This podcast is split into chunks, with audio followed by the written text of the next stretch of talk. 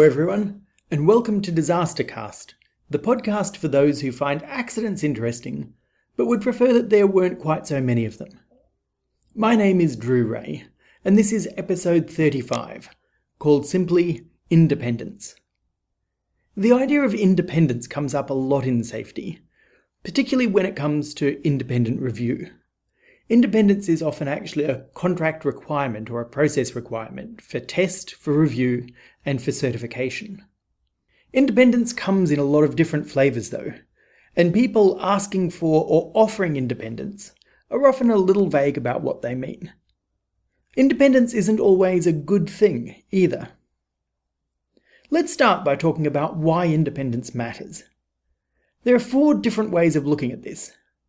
The first one is political. Safety is intrinsically about politics, and it gets more political the more different organisations are involved. So, one of the big questions is how do you know who to trust? If you're buying a car, the people who know most about the car are probably the company who built it. But they're not exactly going to give you a disinterested opinion. They've got a vested interest in selling you the car, so they might not be totally forthright about the benefits and drawbacks of that particular vehicle. If you go to a car dealer who only sells one make of car, they're not exactly going to give you a straight answer either. So, to make the decision about buying a car, you look for independent sources of information.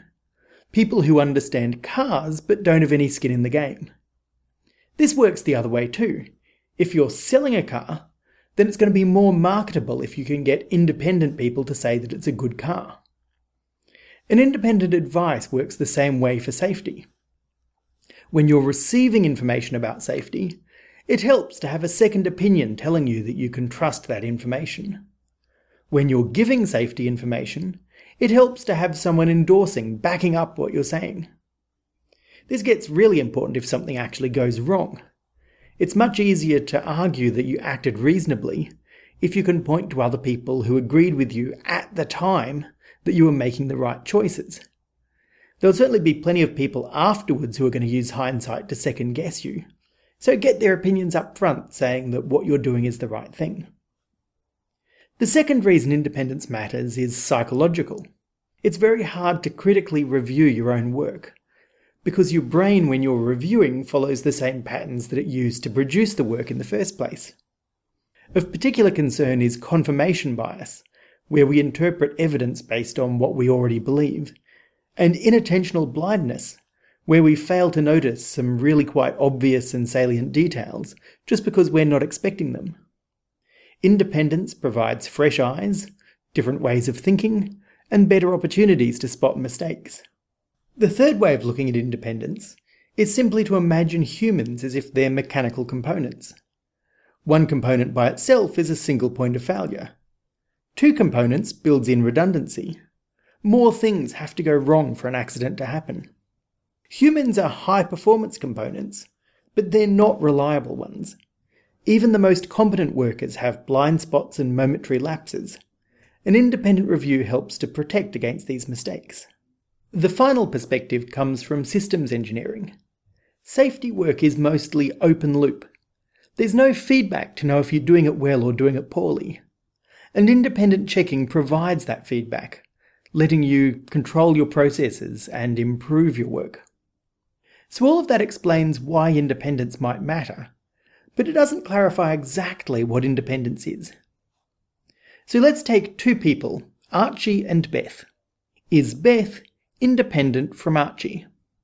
The first question we could ask is who pays their salaries? If Archie pays Beth or Beth pays Archie, or they're both paid by the same person, then they're not very independent.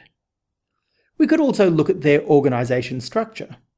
Who does Beth work for? Who does she report to? If Beth reports to Archie, or they both report to the same person, again, not very independent. We could consider the actual work too. If Beth is reviewing Archie's work, then we want to know did she help at all with the original work? If Beth is partially marking her own work, that isn't very independent. We call this one task independence or intellectual independence. And then finally, and a bit more subtly, where do Beth and Archie get their ideas from? If Archie and Beth went to the same schools and learnt from the same books and grew up in the same industry, they're likely to think the same way. Now, hopefully it's clear that none of these are yes or no black white questions. There's a sliding scale along each dimension. So let's consider organisational independence. The least organisational independence is when Archie and Beth are actually the same person. Then, a bit more independent, they might be different people working for the same supervisor. Or working for different supervisors but in the same division. Or in different divisions but in the same company.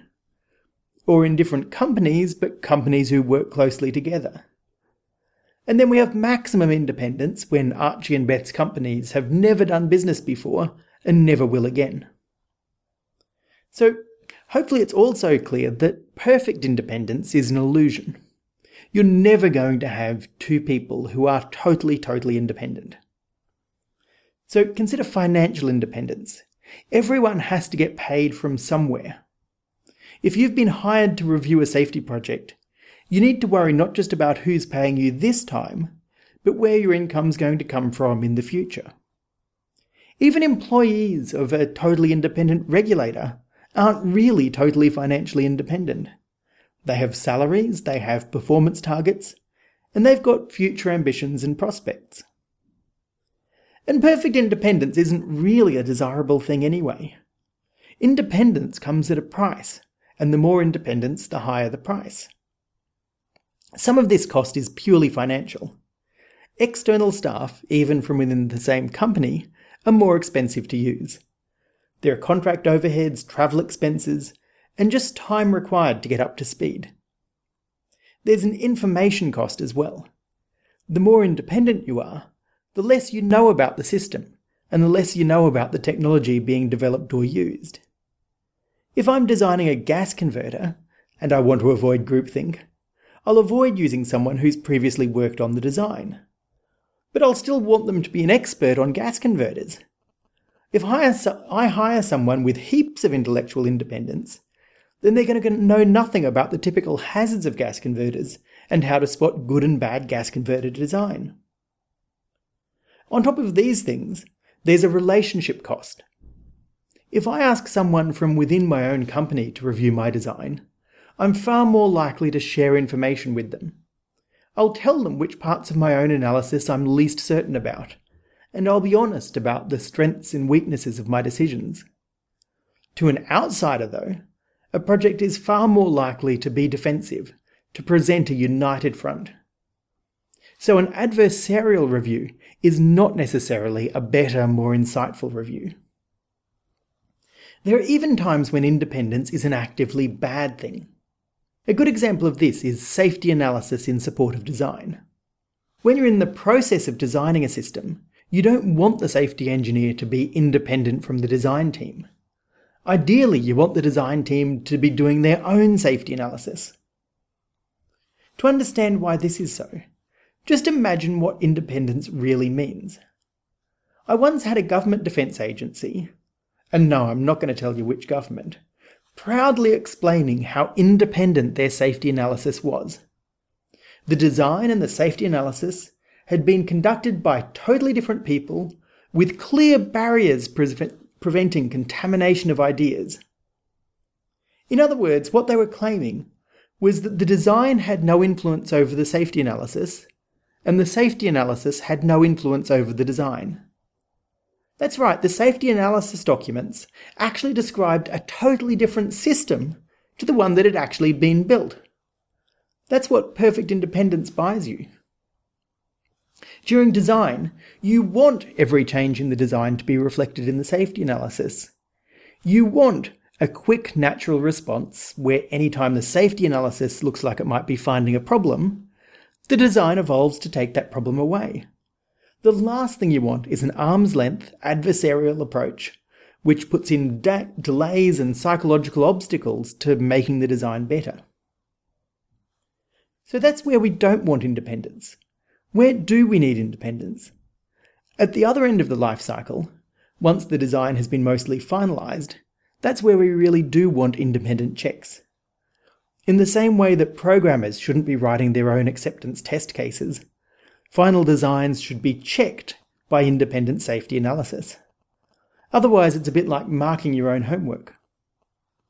Independence is also needed when you've got teams designing components that are supposed to be independent. If you've got one processor performing a calculation and another processor checking the calculation, they're more likely to contain similar mistakes if the teams designing them are sharing notes. Independence becomes more and more important as things become more and more subjective as well.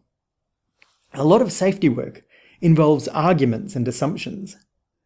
Two big examples of this are safety cases and risk assessments, which lose most of their value if they're not independently checked. A risk assessment by itself is like one side of a court trial. It presents an argument that appears to lead to an inevitable conclusion, and it's only once you put an adversary in play that the points of weakness, dispute, and doubt become obvious. So, in practical terms, we need some independence, but not too much, and we need independence for some things, but not for other things. How do we manage it? Good safety critical organisations build independence into their planning. They'll typically use local independence wherever possible, such as using one project to review another, and then they'll call in outside help for an overarching view of the whole process. This sort of independence can break down if you're not careful.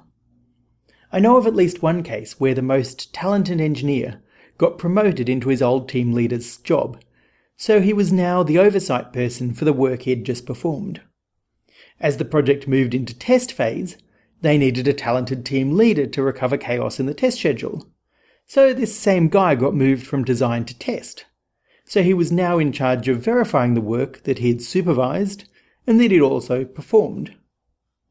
Now, fortunately, in this case, some individual ethics and organisational shuffling got things back on track. But it isn't actually that unusual for staff movements and staff shortages to compromise the best laid plans for independence. One independence idea that you may have already come across is the idea of an ISA, or ISA. It stands for Independent Safety Something, where the something could be advisor, authority, auditor, or assessor. It all comes down to exactly what questions are being asked. Typically, an advisor is someone you call in to give you a second question on key strategic questions. They're there to help you by applying a special skill or giving a different point of view. A company might hire an independent advisor, for example, to help them run a hazard identification workshop. The outsider has organisational independence, so they can help communication between different stakeholders. Independent facilitation also adds something to the legitimacy and the weight of the findings. An independent authority, on the other hand, makes judgments about particular decisions. Often they'll make judgment about specific technical solutions as well. Financial independence here is particularly important. An independent authority is like a thumb on the balance between safety and other considerations. An independent auditor is primarily concerned with questions of compliance. Have particular standards or particular regulations been followed? and then an assessor is somewhere between an auditor and an authority. They aren't just interested in compliance with the letter of the standards, but also in the acceptability of the processes and the solutions. Um, this might be a bit clearer if we take an example like a risk assessment. Now, if you didn't do a risk assessment yourself, someone else has done the risk assessment, there are a bunch of questions you might want answered about that risk assessment. To start with, you might just want to be sure that the risk assessment had actually happened. So that's the sort of question an auditor can answer for you, checking the paper trail to see that work has actually been done. But what if instead you want to know whether the risk assessment has been performed in compliance with a particular standard? That's also an audit question, but it gets a bit more technical. Probably, though, what you really want to know is is this a good risk assessment? We're moving here onto assessor territory. If you want to know if the risk assessment has missed anything or made any mistakes, that's an assessor type question. Or maybe you want to know something far more fundamental. Was a risk assessment actually the right thing to do here? Does it add anything to safety? All of those are legitimate questions that you might want to ask, but they all lead to very different types of review. And that's one of the concerns we get to when we ask for independence, is exactly what are we asking the independent person to do for us? Remember our original concerns about why we wanted independence. We wanted to build trust and confidence, to add checks and balances, to protect against human cognitive bias, and to create a feedback loop. It's very easy to create false confidence of all these types, simply by asking for the wrong sort of review. Look, my new hovercar is safe because I've had the world experts in hovercars review my safety analysis. But what did I actually ask them to do? What were their terms of reference?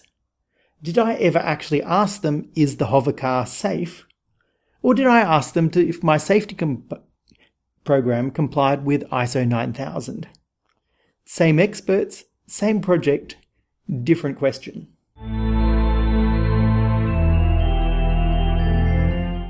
Having talked about independence and the role of ISAs, I think it's inevitable that as an accident this episode, we talk about the Nimrod XV230. This is a UK military aircraft crash in Afghanistan in 2006.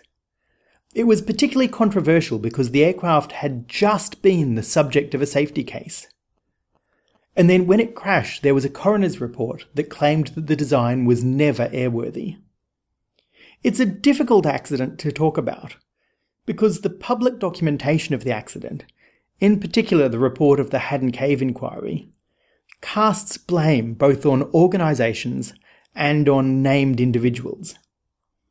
The amount of blame and legal liability has made it hard then for those organisations to talk about it, and in particular for them to openly talk about their own failings and to make things better.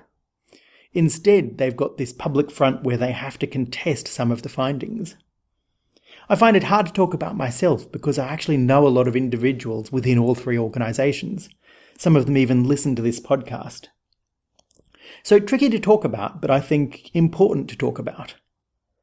The context for the whole episode comes from the UK Ministry of Defence, the MOD, operating equipment with very long service lives. Now, there's nothing strange or unusual about this. A lot of military equipment all around the world is essentially updated World War II technology, and in more than a few cases, it's actually surplus World War II stock. This really long service life means three things. The first is that the equipment gets physically old. It starts to experience more problems simply through old age. The second is the safety standards which apply to modern equipment simply didn't apply at the time the equipment was designed. And thirdly, even the safety analysis that was done is now out of date. It's been superseded by in service experience and by changes to the equipment over time and the way it's used. Now, all of this is a problem, but it's not a problem the MOD is unaware of. They were quite conscious of the fact that they were operating very old equipment with virtually no current safety assurance alongside new equipment where there were very rigorous standards for the safety analysis. And in particular, there was a need for safety cases for all of the new equipment. And most of the rules are written assuming that you're buying something new. So MOD guidance and instructions had very clear requirements for procuring aircraft. When you're buying an aircraft, it needs a safety case. For legacy aircraft, things were a lot less clear. It was recognised that the entire process for a new aircraft couldn't just be done retrospectively. And on the other hand, the legacy aircraft had a lot of in service data, which, if you've got good in service data, you should be using it instead of predictive analysis anyway. So it makes sense that if you're building an argument for the safety of in service equipment, then you've got to be pragmatic. You're going to use a balance of evidence and of new analysis. The MOD went a bit too far, though, on the pragmatism side, and they introduced this idea of an implicit safety case, which was kind of an innocent until proven guilty, or safe so long as there isn't, isn't sufficient evidence to the contrary. This kind of turns the notion of safety analysis on its head. Instead of trying to find out whether the aircraft was safe, the default was to assume it was safe and to perform analysis to support that assumption instead of to test that assumption. So in February 2002, a safety management plan for the Nimrod was produced. The executive summary for this plan contained the exact words There is a high level of corporate confidence in the safety of the Nimrod aircraft. However, the lack of structured evidence to support this confidence clearly requires rectifying in order to meet forthcoming legislation and to achieve compliance. In other words, there was both a plan and an intent to produce evidence to support what everyone already was sure they knew, which was that this was a perfectly safe aircraft. They were going to, according to this plan, appoint an independent safety assessor to provide assurance for the safety case work. As well as the independent safety assessor, there was going to be someone within the MOD, but outside of the immediate working group, who would act as safety advisor. On top of this, there was going to be an independent audit process. Again, within the MOD, but external to the immediate working group. When they actually appointed a safety manager, though, to perform the project, the role of safety advisor and safety manager got merged. So the first level of independence got taken away. They moved a check and balance from outside to inside. The next thing that happened is even though the safety case was owned by the Nimrod integrated product team within the MOD, they contracted work on the safety case out to BAE Systems. That made sense because BAE Systems were actually the design authority for the aircraft. They knew most about it. This is one of those cases where you don't want independence, you want someone who genuinely knows the product looking at its safety. BAE Systems was specifically asked to perform zonal inspections, which were a type of hazard identification. They were then going to analyse these hazards and look at whether they were sufficiently mitigated. QinetiQ, another company, a consultancy, were appointed as independent advisors. Now, we start to get into what broke down in this process. The analysis work performed by BAE Systems was described by the Haddon Cave report afterwards as suffering from planning, management, execution, resource, time, and attitude problems. It was also described as containing numerous systemic errors of fact, analysis, and risk categorization. Also described as a missed opportunity to prevent the eventual Nimrod accident. Now, that's pretty harsh criticism. And BAE Systems don't fully accept what Haddon Cave said about the work they did. My own experience suggests that accusations of planning, management, execution, resource, time, and attitude problems probably actually applies to a majority of safety work. And it's rather rare to find a risk assessment where you couldn't say that it doesn't contain numerous systemic errors of fact, analysis, and risk categorization. And all of that's not actually the point. What matters is that BAE Systems claimed that they'd fulfilled their obligations to do this safety work. And the MOD accepted the delivered work. So, an organisation that had started off with an independent advisor, an independent assessor, and an independent audit process, three separate protections, accepted a safety analysis where many of the potentially catastrophic hazards had not finished being analysed. How did this happen? The auditors, at least, can be explained fairly easily. They were simply looking at the process, not at the products. No one ever asked them, is this a good safety analysis? Overall, the correct process steps were being taken. The independent advisor suffered from no longer being independent essentially someone separate was merged, so there was no separate person within the MOD casting an eye over the quality of what was happening. The independent assessors need a bit more explanation. QinetiQ's role in this whole process was never formally defined. they were appointed because ISAs are supposed to be appointed for this sort of thing. But neither the MOD nor BAE Systems seems to have wanted or trusted QinetiQ's advice. And their statements and reports really seem to have had that weight as advice, not as independent assessment. One of the main causes for this hostile relationship was a lack of financial independence. QinetiQ were originally part of the MOD. They were spun off to form a consulting firm, and so a lot of their business came from providing consulting services back to the MOD.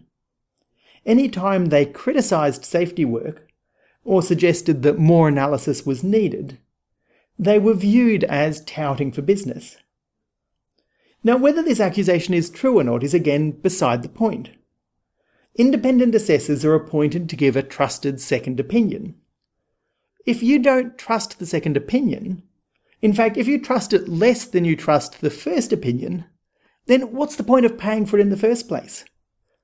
It's like having your doctor recommend medication, then asking for the second opinion from the sales rep of a rival drug company. You're paying for extra advice that you're only going to accept if it matches the original advice anyway. Now, that's on the MOD side. Within BAE Systems, there was also a supposed internal independent review of the robustness of the safety case being prepared. But as it later came out, the person who performed this review wasn't asked to do a robust view. They were asked to cast an eye over a few of the documents being prepared. So the end result of all of this is that BAE Systems delivered a safety case to the MOD with a large number of hazards marked as open or unclassified. And this work was signed off, both by the MOD and by QinetiQ. So what we have is a large number of failures where independent review was intended and was in fact really needed by a good safety process, but didn't in fact happen. In some cases, this was because the exact role or terms of reference of the review were never made clear. No one was sure who was supposed to be reviewing what, and for what, what questions were they meant to be answering. In other cases, the independence broke down because relationships changed, or there was actually a breakdown in the politics of the relationships. The final problem with this whole process came from a situation where there was actually no independence at all. The safety case had been submitted to the MOD with a large number of open and unclassified hazards. So that's a problem, but they're still open and unclassified. What then happened was these were sentenced by the project manager without any peer review or oversight. So lots of supposed independence built up around the external relationships that broke down. But internal to the MOD, no independence at all. And buried within these incorrectly sentenced hazards were all of the possible causes of the disaster. The Nimrod was originally a variant of the de Havilland Comet that we've talked about before, and it entered military service in 1969. Throughout its life, it underwent a number of modifications, including the fitting of cross-feed hot air ducts, the fitting of air conditioning packs, and an air-to-air refueling capability. During this time as well, original parts became obsolete, suppliers disappeared, and so components got replaced with others with different properties. On 2nd of September 2006, in the sky near Kandahar, Afghanistan, Nimrod XV230 suffered a fuel leak. It wasn't the first fuel leak by any means, which made it a bit hard to narrow down the exact cause. It may have been related to rubber seals which weren't properly rated for aircraft use, but it was more probably a design flaw related to the retrofitted air to air refueling system. There was ignition. It may have been the air conditioning packs. More probably, it was the poorly designed cross feed hot air. There was a fire, a crash, and 14 service personnel died. The ensuing inquiries, ironically, were probably just a bit too independent to be fully effective. A lot of the findings were viewed as an outsider passing judgment without really understanding what things had been like. And so these outside views were harder for the companies involved to take on board.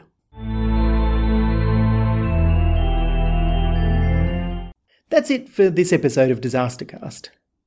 I usually try to avoid dealing with very recent accidents, because facts and understanding tend to mature with distance. Nimrod XV230 is still actually a bit raw for some people, particularly as a result of a report which named names and placed blames, and a number of these people are still in the industry. I do think the lessons about independence and about review aren't things under dispute, though, and worth re emphasising. If you're happy or unhappy with the way I've treated this accident, please do leave comments or even just private feedback at disastercast.co.uk. You can also find show notes, transcripts, and links to iTunes and Stitcher. As a new feature, I'm going to try finishing each episode by mentioning my current reading list.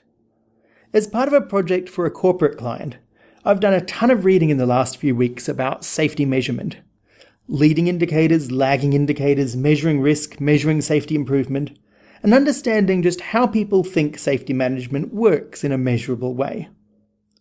Once you start thinking about measuring safety activities, it really forces you to properly think about why you're doing each activity. I particularly recommend Andrew Hopkins' 2009 paper, Thinking About Process Safety Indicators. I've also recently finished reading René Amalberti's new book, navigating safety, necessary compromises and trade offs. As a textbook, it's a little uneven, particularly the final chapters which seem almost unfinished. But it's a really good synthesis of several recent themes in safety research, and it provides some genuinely novel and genuinely challenging ideas as well. So I recommend it not as a comprehensive text, but as something really thought provoking. In terms of accidents, I've begun to read through the Valukas report on the issues at General Motors. You may have already seen the PowerPoint slide pack making the rounds about words that were discouraged from internal use at GM. If your company has a policy discouraging staff from using words such as defect, safety, dangerous, or critical, you've got a serious culture problem. If additionally you feel the need to go out of your way to tell staff to stop using words like Kevorkian-esque, death trap, grenade-like, and widowmaker, then maybe, just maybe, there's a message from your staff that needs to be heard. I'm also still working through some background reading on the BP Texas City explosion in 2005 and the Moura No. 2 mine disaster. These will all probably eventually crop up in Disastercast episodes. But if you have any special requests, let me know and I'll prioritise accordingly. If you're listening to this near the time of release, I'll be speaking at Teesside Skeptics in the pub on July 3rd. It's my new talk called Accident Tales. If you're in the area, I hope to see you there. Otherwise, for the rest of you, keep safe.